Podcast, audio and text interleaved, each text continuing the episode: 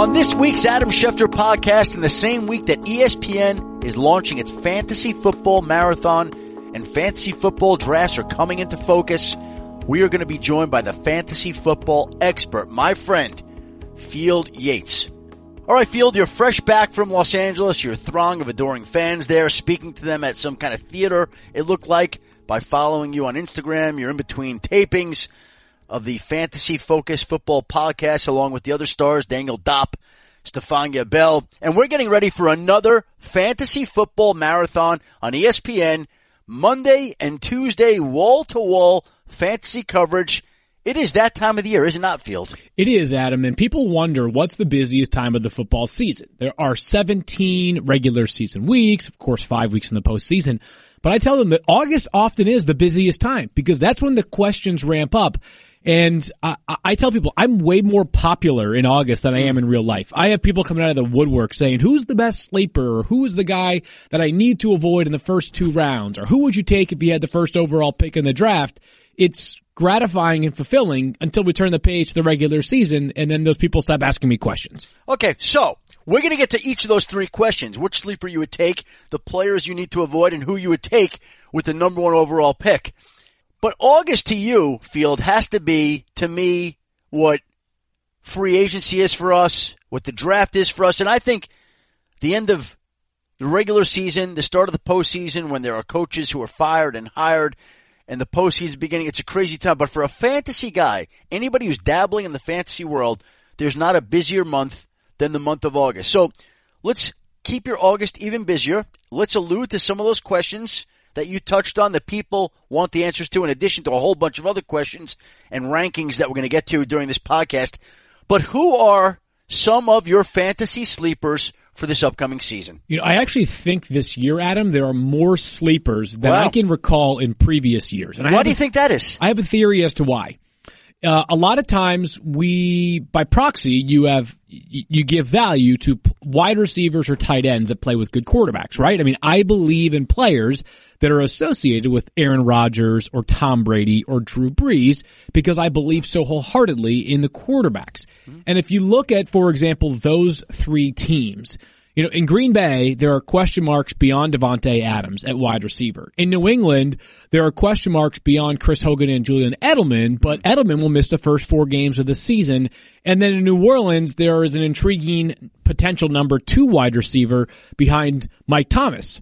So I think that there are a lot of sleepers at the wide receiver category. And then this is going to be the, uh, I don't know how many years I've been doing this, but however many number of years, that number of years that I have said consecutively, there is plenty of depth at quarterback, which Yep. means there's going to be good sleeper possibilities at quarterback, whether it's a guy like Mitch Trubisky or others that aren't even, you know, not that Derek Carr is not well known, but based off But his value is down. position, it's way down this year. Yeah, his value is down, and Trubisky I like as a sleeper too. Okay, so who are some of those wide receivers in Green Bay and New England and New Orleans that you do like, in addition to some of these other sleepers? Field. You know, I actually want to mention that at one point on your Instagram feed, Adam, you uh, were doing, I believe it's an Ask Me Anything or something along those lines, a Q&A on Instagram, which is a new feature they have through the story function somewhat recently. And Yep. you mentioned this player by name uh, on that Q&A, which was Geronimo Allison in, in, in Green Bay. Uh, if you figure that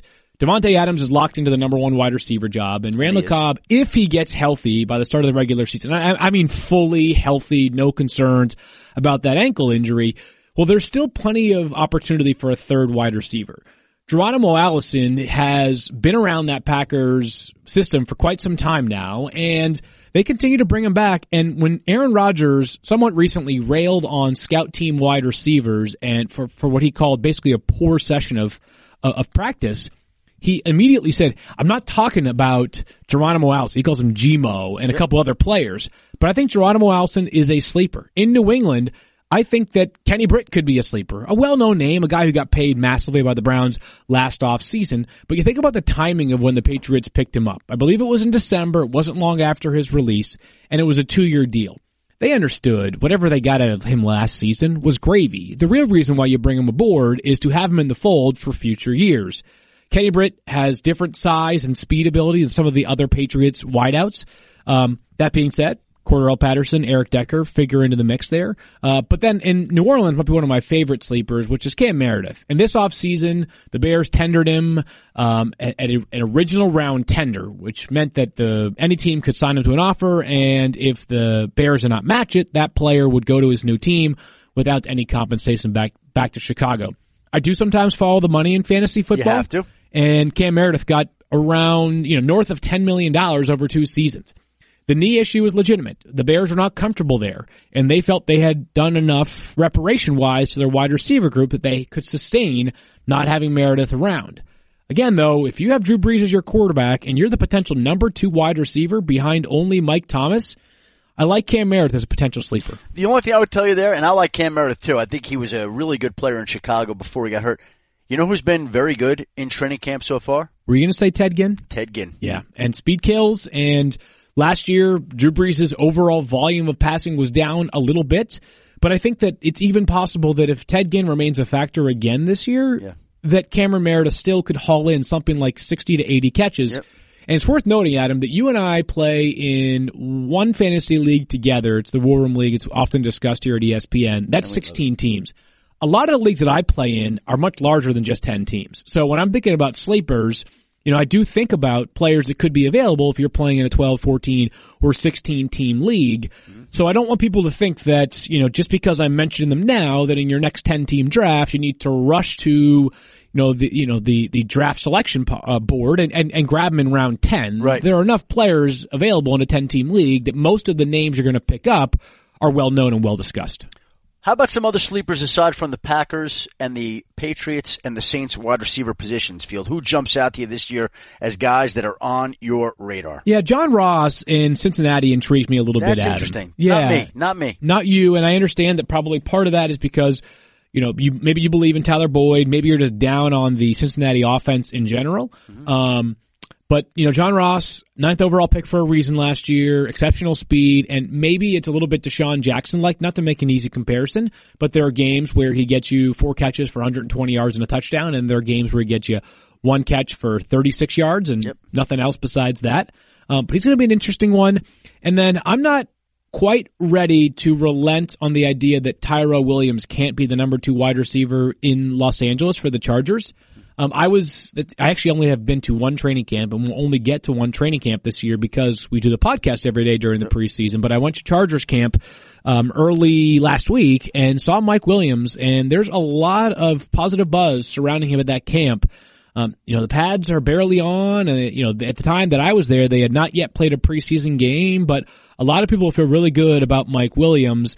And when I think about players that have emerged as sleepers over the years, uh, that we weren't talking about enough during the preseason, it tends to be not the guys that we were not aware of at all, but it's players that had enough talent to be on our radar in some Right. way, shape, or form previously that just got buried for one reason or another. So John Ross, Mike Williams both check that box.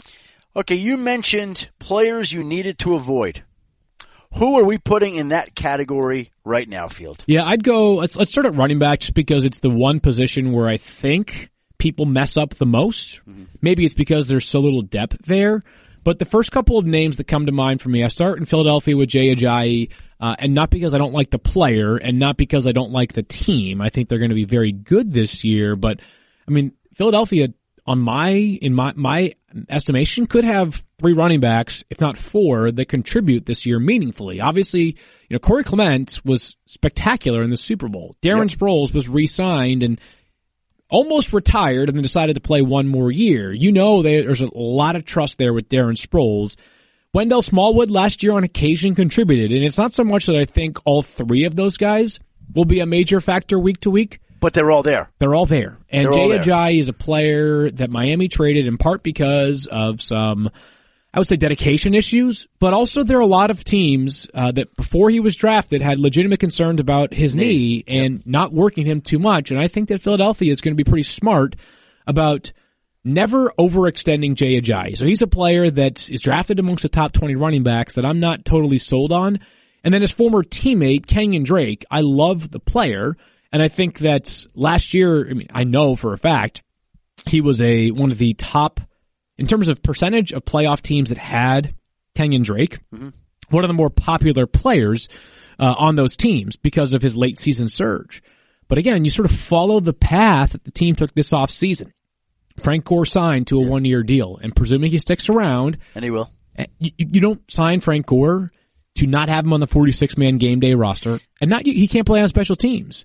Um, and Kalen Ballage, another player they seem to really like out of Arizona State.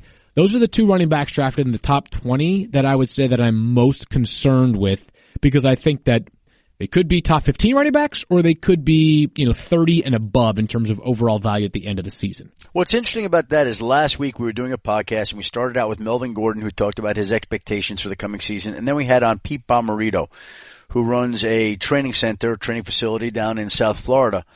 And every year, well, at least the last few years, I've been talking to him for years at this time, but I put him on the podcast the last two years. I always like to call him because he trains over 150 players just to get an idea of who he believes is primed for a big year. So one of the guys that he said last week on the podcast that he thought was primed for a big year was Frank Gore. Hmm. Interesting. And he said he's ageless and that he's in the best shape of his career. Now, again, Frank Gore is what he is. He's, he's not going to light it up from a fantasy standpoint. He's a Hall of Fame player in my mind. He's the most productive back to come out of Miami, including Edgerrin James and Clinton Portis. But he is enough of a factor to neutralize Kenyan Drake to reinforce what you're saying that as good as Kenyan Drake is, we don't have any qualms with that. Frank Gore's there. It's sort of like in Indianapolis last year. Yep. Like Marlon Mack. Marlon Mack's a good player. Maybe the guy in Indianapolis this year. But Frank Gore was there, taking carries. And I remember last year, you know who was on Frank Gore? Matthew Berry. Frank Gore's always on Matthew Berry's team, and I never draft Yes, Frank yep. Gore. As much respect as I have for him. And it's just slow and steady there. He's just steady production. And that steady production, I believe, is going to cut into Kenyan Drake's production, as you alluded to earlier. And on J.J., I don't disagree because of all the backs they have. I think people forget how much they did use Corey Clement last year in the postseason, how much they liked him. Darren Sproles is dynamic and electric. The guy's a freak. So they got these other guys that can catch the ball all the time. So is J.J. in a PPR league ever going to catch passes? I don't think so. Yeah, I would think not. And I tend to, in general, shy away from running backs that don't have as much value in the passing game. Noting that if you don't play in PPR scoring, I understand why you're not nearly as concerned. Um, but there are, pl- you know, I play in, in, in all but one of my leagues is, is, is PPR scoring. And amongst these backs that are in that top 30, there are only a few that you don't see a ton of passing game production. Mm-hmm. Players like Jay Ajayi, players like Jordan Howard, though I do think that Jordan Howard's being a bit undervalued Yeah, I agree with year. that. I think he's a pretty good player, and he's playing for a good offensive-minded head coach. I believe so as well. And, you know, sometimes we don't realize a player or we say a player doesn't have a particular skill Yeah. because we haven't seen it. And I think the poster child for that is no one understood that Todd Gurley was one of the best receiving backs of football until last year. Uh, he was a mammoth last year in the passing game.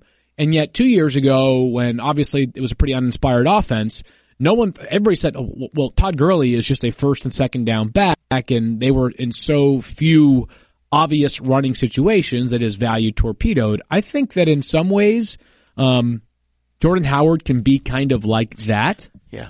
Uh, and I think that for that reason, although he's still ranked in the top, he's actually 16 in the consensus ESPN ranks. Huh? I think there's a chance he's going to slide a little bit in drafts. People are going to be latching on to Tarik Cohen and other Bears, and Howard might prove to be a really good value. Well, and you know what happens sometimes? It's sort of like teams in fantasy, where where just because a team struggled last year doesn't mean it's going to struggle the next year. Just because it was down one year doesn't mean it's going to be down the next year. Particularly, that is true with players when they have new coaches.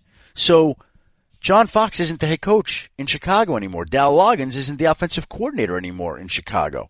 Now we got Matt Nagy, Mark Helfrich, new minds. Look at Los Angeles. Just look at the Rams and the difference that was going on there from Jeff Fisher to Sean McVay You know, the and very, Todd Gurley. It's the same. It's the same concept. Yeah, it, it, really is, and I, I'm sure you, and I know you saw the very first preseason game that we had this year, and that was the best chance for us to really hone in on a preseason game, uh, which actually is replaying right now as we're recording the podcast. Um, but the Hall of Fame game between the Bears and the Ravens, and we did not see much in terms of you know the starters there. But if you saw the Bears offense, there were a few wrinkles that were thrown in there early Yep. that were super creative. And it's just a reminder that, you know, they were not even close to, you know, revealing the entirety of the deck. Matt Nagy was hired for a very specific reason. And I think it's like double horsepower, right? Mark Helfrich, as you alluded to, former Oregon head coach, he's super innovative. So between him and Nagy, I have a lot of confidence that Jordan Howard is going to get not just a lot of work, but work in ways that will allow him to succeed. Well, it's funny because we have the fantasy football marathon on Monday, August 13th, Tuesday, August 14th. And when we go back to the fantasy football marathon last year, the one point that I tried to hammer home during the entire two days of broadcasting were that I, there were. can I see if I can guess them? Go, oh, oh, go ahead. There's one that I remember like a ton from last year. Go ahead. It may have even gone beyond, but like before the fantasy football. What did I keep saying? I, I kept saying. lo- the Saints love Alvin Kamara. well, I said that. I said that. was that one of them? Or were That was one, but what I was going to say to you here was that the Rams and 49ers were on sale. Because Kyle Shanahan was coming into San Francisco, Sean McVay was coming into the Rams. Everybody was thinking of the Rams and 49ers as being these horrendous franchises, which they had been, been fantasy wastelands on offense, which they had been, and both were getting offensive minded head coaches. So the Bears, Chicago, has been something of an offensive fantasy wasteland, although Jordan Howard has been fairly productive. Now you're getting a guy like Matt Nagy, and I'm not telling you that he will do for them what Sean McVay did for the Rams or Kyle Shanahan did for the 49ers, but it's going to be markedly different than what you think of the Bears as. So the Bears are not the Bears that you know. And so the Bears are on sale this year, just like the 49ers and Rams were on sale last year, in my mind. Yeah, I agree on that. And I'm not sure if there's another team that comes to mind as sort of, um, you know, profiles as like an obvious upgrade on offense team. Um, in the same way that the Bears might be, you know, the Browns to a degree. My big, you know, the thing with the Browns is they could pivot at quarterback at any minute, but maybe the only other one that I'm sort of interested schematically about how things change and here's sort of a Rams tie-in is what happens in Tennessee with Marcus Mariota playing for Matt LaFleur, uh, their new offensive coordinator hired by Mike Vrabel after actually interviewing for the head coaching job in Tennessee. Young guy, considered creative. I don't believe he's called plays consistently at the NFL level. He Did some, which, you know, is something to keep in mind. Um, they have a lot of ingredients there, right? Like on, on paper, and I, you know, GMs hate hearing the word on paper, but on paper, the Titans do have quite a bit of intriguing offensive talent. If they can put it all together, the defense, uh, the defenses they will face in that division, at least two of them are pretty darn good. But Tennessee's an interesting team as well. I don't disagree with that. Now, one of the other questions that you laid out at the beginning of this podcast was who would you take if you had the number one overall pick? And I know you've been asked that this summer, and so we're going to ask you again. Field, you got the number one pick in the War Room League? Or we'll find that if you do. We're actually, I really hope we do the War Room picks this week because I want to. I'm itching for mine. Itching. I, I, want to know. Like, so let's consider this a message to the commissioner of the league, Seth Markman. Let's get this done, okay? But let's say you had the number one pick, Field. yep. Who who are you going to?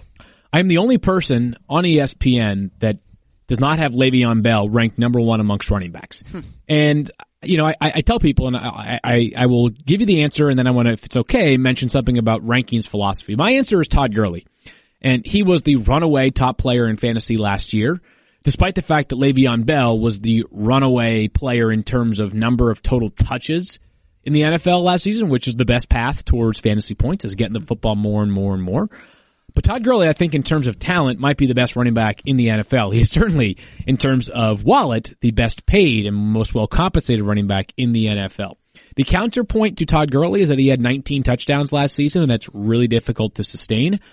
I would tell you that he doesn't need 19 touchdowns this year to be my favorite to lead the NFL in fantasy scoring or be worthwhile of that number one overall pick. You know, Le'Veon Bell averaged 3.9 yards per carry last season. That's a not particularly inspiring number. The Rams with Todd Gurley, 4.7 yards per carry and you know, go back to the division. I'm not saying that Seattle is, you know, totally irrelevant this season, but the scariest defense in that division is no longer, I mean, it's not nearly as scary as it, it had been for a long time, right? I mean, Seattle has blue chip talent, but they, this feels like a different, you know, changing of the guard. Um, my, my sort of riff on rankings that I think is important to note to people every single year is this, is when I do rankings, I view players less as, you know, RB7 versus RB8, you know, wide receiver 20 versus wide receiver 21. I view them more in tiers. And hey, here are the guys that I have eminent confidence in that no matter what, they're going to perform at a very high level this week Yeah. or this season. Because I think that's more effective, Adam. Like if you wanted to tell me that you're taking Le'Veon Bell or David Johnson number one overall, I'd say go ahead. I, I don't have a major issue with that. If you want to take Aaron Rodgers over Tom Brady or Tom Brady over Aaron Rodgers, that's fine. So I have them in tiers. That being said, if I had the number one overall pick, and you know, I hope I hope to in a couple drafts this year, or at least one this year, Todd Gurley would be my pick. You mentioned David Johnson. You think he's worthy of considering at number one or number two? I do think he's worthy of considering at number one or number two. Uh, I don't have any concerns, obviously, from last year's wrist injury. Nor do I. One of the most interesting players in the NFL, Adam, you know, because when I talk to people around the league, and certainly no one talks to, to people around the league more than you, they're not talking about from a fantasy standpoint, but oftentimes they'll say like they think that, you know, Bell and Gurley are kind of their own little mini tier of running backs. You might throw a couple others into that into that mix at some point too. And then David Johnson is we're talking about like a slight slight notch below, but like you know just a step behind them. Um, and if if you have any concerns about the offensive line in Arizona, that would be perhaps the mitigating factor for David Johnson, uh, who we know will catch the football a ton. You know, again, I just you know just like I said, Le'Veon Bell was a little bit limited by that offensive line last year. What happens if the offensive line in Arizona, which recently lost his starting center in AQ Shipley, does not provide a whole bunch of space for David Johnson to run. And that's a fair question. And just like we're talking about the value of coaches before, not that Mike McCoy's not a good offensive coordinator. He is. But I think Bruce Arians is exceptional. And Bruce Arians isn't there anymore. And so an offense that I think was made more dynamic than it probably should have been because of Bruce Arians, I think takes a little bit of hit, uh, takes a little bit of a hit by not having him. So that that's the one question mark I have on David Johnson is how are the Cardinals going to use him? How they're going to deploy him? Is he going to be able to be as effective, particularly behind, as you mentioned, an offensive line that's already suffered some injury, and you wouldn't want to have to go there. Elsewhere in your rankings field, what stands out when you look at your rankings when you were putting them together? Did you say, "Boy, I've got this guy ranked higher than than anybody's going to have him ranked," or "I have this guy ranked lower than anybody's going to have him ranked"? Is there somebody there that we didn't allude to that jumped out to you in where he is ranked? Yep, there are a few players that I would say I've reserved the right to alter my opinions on them mm-hmm. going into the regular season compared to where they were at the beginning of the preseason. And one of the, the players that most comes to mind for me in that regard is Brandin Cooks. The Rams wide receiver who has is now on his third team in three seasons. Three separate franchises have invested a first round pick in Brandin Cooks. He recently signed a five year deal which averages $16 million per season. Uh, it, during the OTAs and I think it was minicamp as well, the Rams had a mic on Sean McVay, their head coach, and clearly he was smitten with Yes, he. Brandin Cooks. The question I think that people are wondering is, okay, well, will he be like Sammy Watkins last year in his one season in LA, or the plans much grander for him? Tons of talent from Brandin Cooks, and he's had at least a thousand yards and seven touchdowns in three straight seasons. And yet, I have him at the beginning of the preseason right outside my top 30 for wide receivers. That to me feel it feels like there's a bit of a disconnect there. So that's a player that I'm keeping an eye on in the preseason to see how he emerges this season and whether or this preseason and whether I need to be way further up on him in terms of overall value. You know, it's interesting. Sean Payton loved Brandin Cooks. Bill Belichick loved Brandin Cooks. Sean McVay loves Brandin. They've all loved Brandin Cooks. Yep. He just hasn't produced at that elite level. He's been good. He's been good, but not elite. And the thing with the Rams that I come back to, and I love being invested in the Rams from a fantasy standpoint, is I think that Brandin Cooks is going to catch passes. I think Robert Woods is going to catch passes. I think Cooper Kupp is going to catch passes. I think their tight ends, Gerald Everett and Tyler Higbee, will catch passes. Todd Gurley will catch passes. And there's so much wealth to share among so many people. And if you go back and look what the Rams did last year, it was that way last year. There, there was no receiver, as good as all were, that that you might jump out and go invest an early round draft pick on, right? Robert Woods was great. I had him Yep. at one point before he got hurt. He was tremendous. Uh, Cooper Kupp was very good, and Sammy Watkins was good. But but you can never count on anybody on a week to week basis standing out and differentiating himself and making sure that your team won. And I think it'll be similar with the Rams. There's going to be so much offensive production there.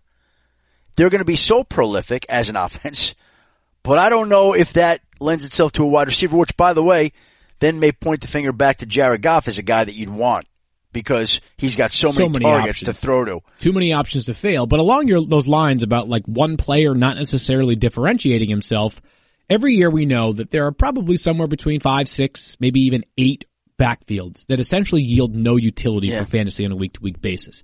So my rankings are in some ways mind numbing when you look at a team like Indianapolis, right? So Andrew Luck is back. He seems to be, you know, basically at 100%. They have a new offensive coordinator, Nick Sirianni, and the head coach, and Frank Reich, who, you know, the two of them will combine to orchestrate this offense. But we don't know a ton about any of the backs involved because it's so many young players and Nyheim Hines and also Jordan Wilkins, their two rookie draft picks this year.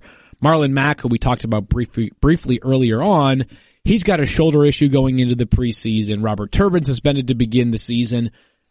Christine Michael. Yeah, Christine Michael is there as well. So Indianapolis, I think Green Bay, I think Detroit are all teams right now. The the Browns are falling in this category as well. Four backfields, and I'm saying to myself, if one of those players emerges, he has a lot of upside. I also think it's possible that none of them will consistently emerge in their respective backfields that you just end up staying away like we've seen. I mean, that happens every single year. I mean, we, we couldn't quite get a, a, a Lions running back last season that you could count on week to week. You know, the uh-huh. Broncos really never yielded a back until late in the season with CJ Anderson that you count on week to week. The Raiders are difficult to project week to week. So there are teams that you try to size up all preseason and then even when the season begins, you still sort of walk on eggshells if you're trying to draft one of those players. Yeah, and that's why there's such great value in a guy like Todd Gurley, Le'Veon Bell, David Johnson, Zeke all those guys, right? Because Yeah. you just know they're they're they're givens. and, and there there are givens, which is why, and we do this. I did a piece. I do it every year now. It's the nine rules of drafting, mm-hmm. and you know, it's not that we fixate on you know just specifically nine, but nine of the rules to drafting. And the first one is based on you know draft based on value, and along those lines, if you can find a preeminent running back, that player should be at the top of your wish list. Um, you know, I, I was just going to think, Schefty, you know, what else stands out for my rankings? I can kind of go position by position of players that sort of stand out as being low, but I could I see the upside. And a quarterback, I think I can find 20 quarterbacks that I can make a case for as a top 10 player this season. Yeah. But the most interesting quarterback in fantasy for me this year is Patrick Mahomes. Uh, if you speak to anybody in Kansas City, um, if you listen to people like Louis Riddick, you understand that the Chiefs have grand plans for Patrick Mahomes. Yep. You don't trade away Alex Smith, especially after winning 11 or 12 games last year, unless you believe in the player. Uh, I think Patrick Mahomes last year, the comparison that I have recently made could be what Philip Rivers was in 2016. Philip Rivers threw for, I think it was 4,300 yards with 33 passing touchdowns. Both numbers that would be excellent for fantasy football. The problem was he threw 21 picks and he had seven fumbles that year, And that may happen. which might be the case with Patrick Mahomes. But if that number is cut from 21 picks to 12 picks, you reverse the one and the two, then he's going to be a stud. Yeah. So that's a quarterback that to me is the most interesting going into this year amongst the names we're talking about regularly. Uh, at running back, you know, they're difficult to project week to week, and I actually would love your thoughts here, Adam, on this team is the Patriots with Rex Burkhead and Sony Michel, because prior to Michel's preseason um, operation or whatever procedure, Procedure. whatever you want to call on his knee, I think there was, you know, I had some confidence that he could be not just the most productive back in this backfield, but maybe the runaway productive back in this backfield because he's got a dynamic skill set that might be a little bit different from some of the Patriots have had Yeah. in quite some time. Well, I- I'll say this: that I just think that Rex Burkhead is the is the given commodity there, the known commodity, and, and so to a lesser extent is James White, who's often overlooked. And if Sony Michel is nursing that knee injury, and I think there were questions about his knee coming out. There were some teams that had medical red flags on him. The Patriots still took him in the first round. And whenever I see a team take a running back in the first round, I automatically say, whoa, they've got big plans for him. So mm-hmm. I'm sure New England's got big plans. Now the question becomes a medical one and whether he can be healthy this year. He's got the knee drain. That's never a good sign in the preseason. They, they, they believe he's going to be ready for the start of the regular season. And, and at some point this year, I believe Sony Michel is going to be a contributor. But the Patriot backfield is always very frustrating because you never know who's going to go off. And so unless there's somebody that stands out as a value, I, I'm not reaching on anybody there as much as I'd like to be invested in Patriot players in fantasy because they are so difficult to predict. And you mentioned the wide receivers at the beginning. Wide receivers are tough. Running backs are tough. Brady's not tough. Gronk's not tough. Quarterback, tight end. Yep. But last year on my team, I had James White, I had Burkhead, and, and I never knew what I was doing with these guys exactly. It was kind of tough. So I think if Sony Michel's healthy, I think he's going to have a significant role and make a major contribution. I I just don't know where he's going to be on that point right now. Yeah, I'm with you there. Another backfield that intrigues me, and then I'll get to wide receivers is Seattle because part of me is saying like maybe Chris Carson's being overlooked. And some people when the when the the real NFL draft took place, when the Seahawks traded up to pick 27, took Rashad Penny, people said, "Wait, Yeah, Rashad a first Penny. round running back, a first round running back, you automatically think production. But I would say, you know, and people said there's no way Rashad Penny deserved to go in the first round. Let me just say this, and Adam, I'm sure you got, I'm sure you, you know, have gathered as much. Seattle was not the only team that was preparing to take Rashad Penny in the back end of the first round. There were others that were interested in him. People liked him, And uh, maybe you know maybe the pre-draft buzz didn't match the, the you know the day of hype, but Rashad Penny, you know, there's a lot of ability there. Uh, you know, in some way, shape, or form, he's going to make a major mark. The college production was off the charts, and not that college production always translates to NFL production, but it, it's a very versatile skill set. Um, at wide receiver, two names from the same team that I love um, that have differing values because I think they're really good players. Um, Marvin Jones and Kenny Golladay of the Lions. Oh, you love both of them, huh? Both and, of them. And, Golden Tate's in a contract year and has been the steadiest and most productive of all those Lions wide receivers, and yet you name the other two. is interesting, right? And and not that I don't love Golden Tate as well. I just think the value of Marvin Jones based off draft position could be really, really good. Mm-hmm. I, I wonder if he's like just a little bit overlooked just as a player in general. Not that he's of the ilk of, you know, Julio Jones, Antonio Brown, Mike Thomas, etc., Odell Beckham Jr., that class. Yep. Um, but really good player. And then Kenny Golladay. Remember last year came on like a freight blew up the preseason. preseason. If you look at his numbers when he played last year, small, small-ish sample size, but he was really good. And you know, I'm just telling you, he's a really talented player that I know the Lions like, and I think you know, in an ideal world, they can keep him pretty involved this year. And you like Marvin Jones that much too, huh? I do like Marvin Jones quite a bit. Uh, so amongst those wide receivers, those are some names I'm keeping an eye on. You know, tight end's an interesting position this year because, as always, we've got this this this tier of players at the top that you can trust, And then a drop off. and then a major drop off. And there are interesting names that'll be ranked somewhere between 11 and 20. My one rule of thumb for people that are considering drafting a tight end, once we get past the Gronk, Kelce, Ertz, Olsen, Delanie Walker, Evan Engram type, is like when in doubt, I just I tend to avoid a team that plays two tight ends a lot. Mm. For example, Cameron Brate could have a nice year this year. So could OJ Howard in Tampa Bay. I like both players, but OJ Howard's a former first round pick. Cameron Brate got six years and $42 million this offseason. I'm not saying for sure that, you know, one will differentiate versus the other. My point is like, I don't think I would roll the dice with one of them. I'd rather lean towards a player like Trey Burton, where you know he's going to be the focal point of the tight end group in the passing game for his respective team. Um, or a guy like, you know, I'm interested in someone like David Njoku. There is certainly, um, there's some concerns I have about other players still playing a role. You know, Darren Fells uh, was signed to a nice deal this offseason. Now he's more of a blocking tight end, and Njoku probably still has some development left. But if he hits his upside, Schefty, then I think he's going to be a piece of player that could finish as the top 10 tight end, no problem. Yep. Uh, that that and I could see that. And the tight ends to find a good tight end late, or I think is a big challenge this year. And if you could do it, God bless you, because that that's going to be where I think fancy teams, some fancy teams, separate themselves. You brought up earlier that August is the busiest month for you, or one of the busiest months Yep. for you.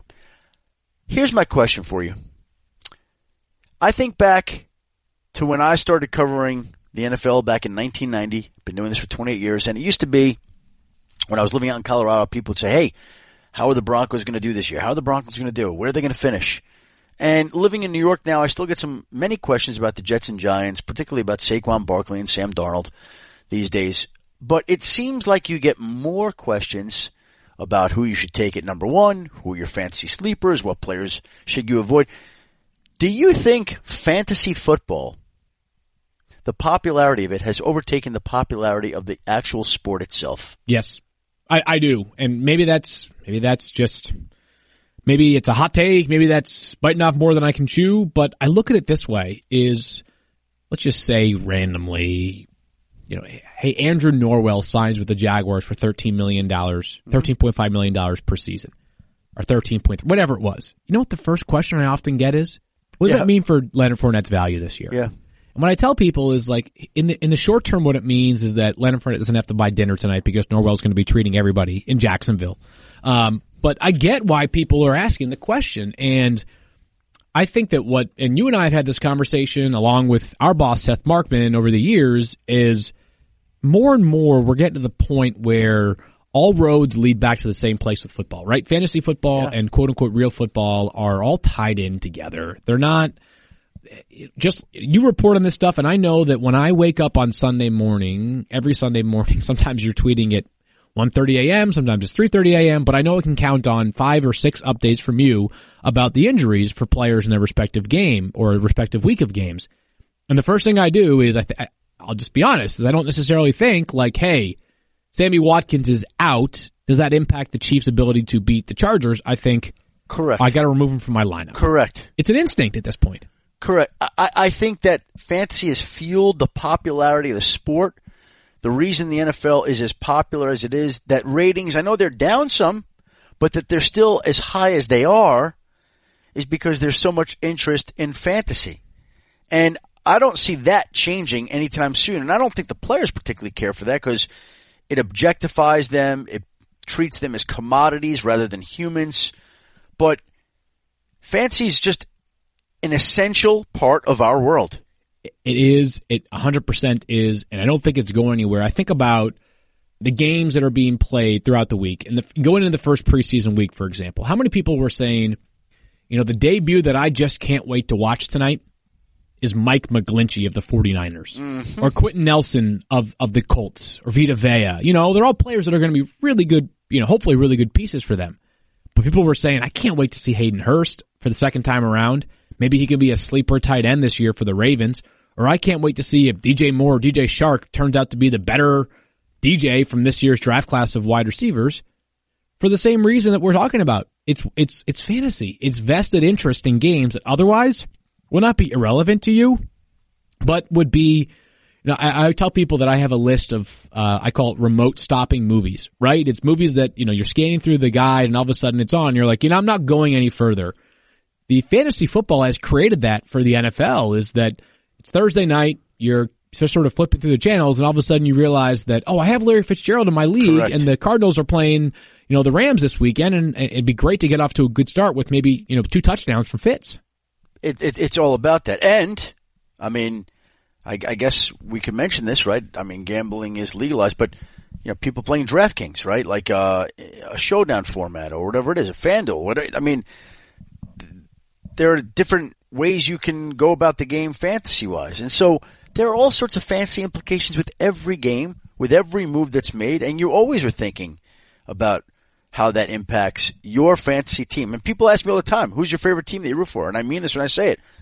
My fantasy teams are my favorite teams. I, I, I say the same thing, Adam. It's funny. I said, you know, it's my fantasy teams. Um, I also own up to the fact that, like, you know, by Thanksgiving of each season, you know, your energy can be impacted. So you're, you're sitting there, you're like, you, you want your fantasy teams to win even more. And if someone were to ask me why fantasy is so important to me, it brings new life to each Sunday for us. And we are fortunate to be part of the war room each Sunday where we watch all of these games. And, you know, neither you or I played at the NFL level and would have, I'm sure we would have loved our experience to do that. And it's not nearly the same thing, but my competitive juices rarely flow anymore. You know, like I, I, I'm, I was never an amazing athlete. I'm certainly, you know, I'm, I'm in my own relationship, I'm decidedly less athletic than my fiance. Like that's just the way it is going to be for life, right? It's got to affect a man's esteem, but okay, yes. Okay, so but I was hoping you'd just say, oh yeah, yeah, yeah. No, I, I'm the same way with my wife. Uh, but like I'm never going to be the best athlete in my own household uh, ever again. So when I watch, when I play fantasy football, I'm allowed to cling to life, uh, to fantasy, to, to, to athletic life again. It's like, hey, you know, like, my team is 6 and 0, like we're rocking and rolling here. Well, you know what? You, you get to run a team. You get to be a GM. Everybody's always wanted to be a GM. You want to cut a guy, go cut a guy. You want to trade a guy. I'm tired of watching this guy not get points for me. He's gone. I'm trading him. And so it's just great to be able to react in that way and to have a team that you manage and to see how it goes on all year long. And, and I think you and I are similar in this way. I mean, I think you, people know this obviously about you, but you know, to work as a reporter and an insider in the NFL, you have to have some compulsive habits in ways, right? I mean, you have to be willing to go the extra mile in every single story and you have to be, I would say addicted to the information, right? I mean, you yeah. crave the next story. You don't, once you find, once you file a story, it's, it's on to the next, right? Mm-hmm. Um, and there's sort of a that, that that same thing applies to fantasy sports, and, and I say fantasy sports, not just fantasy football. Just to pull the curtain back a, a little bit, this will be this upcoming year be the third year that you and I have basically co-run a basketball league here at ESPN. And while I love fantasy football, what I love even more about fantasy basketball is that I wake up every single day and have the opportunity to make a move. And that's part of what fantasy sports brings me into is I'm deciding you know, do I drop, I'm just, you know, just making this up here, do I drop Bobby Portis in order to pick up, you know, Luke Mbah a this week, you know, like, and, and probably people are like, you're a sick individual if that like actually keeps you up at night, but it's in some ways, it wires me. I love this stuff. Basketball, fancy basketball is one of my greatest hobbies. It is my greatest hobby. And you are, and I maybe you won't like me. You know, I, I don't want to. You know, I know you're a humble guy, but you are our defending champ now in the uh, NBA War Room League. So well, everyone's I, uh, coming for the crown. It, eh, eh, listen, I, I would say this: there's nobody that spends more time on it than me. Nobody. You know, like, I can confirm that because ESPN tracks the number of transactions each team makes yeah. during the course of the year. And last season, like a, a robust number for the course of a of a full season is anything, I'd say anything north of like 400 transactions is a really good number. Um, it shows you're engaged. It shows that you take it seriously. Uh, you were, I think, right around 1200 or something like that. I mean, it was like 500 more than the next person, and it was it was amazing to watch. I I love doing it. I, I would set my lineups weeks in advance. That was the best part. Always, and it's just something that I love, and I love fantasy, and and I love talking to Field Yates, and I right appreciate you, I appreciate you joining us, Field, and uh, hope everybody tunes into the latest fantasy focused football podcast and we're going to have a great time this week on the ESPN fantasy football marathon. Look forward to everybody tuning in and field. Good luck in your fantasy draft. Let's get the draft order slotted so we can begin plotting who we're going to take. I had the last pick last year in the War Room League. I'm just hoping for a top five pick this year. Well, hopefully you'll get one. And so a very special thank you to my friend Field Yates for dispensing all that fantasy football knowledge. One thing we didn't get to talk about that I wanted to was how is it that you don't mind sharing all your tips and inside information and knowledge and hunches and players that you like? I don't really want anybody to know the players I like until after I draft. So I try to hold on to a little bit more information, but I appreciate Field Yates opening up his notebook and sharing everything with us so I know what he's going to be thinking when we're doing the ESPN 16 team War Room League draft on Wednesday, September 5th, which I tremendously look forward to. I thank everybody for listening to this week's Adam Schefter podcast. Join us again next week. Have a great week, everybody.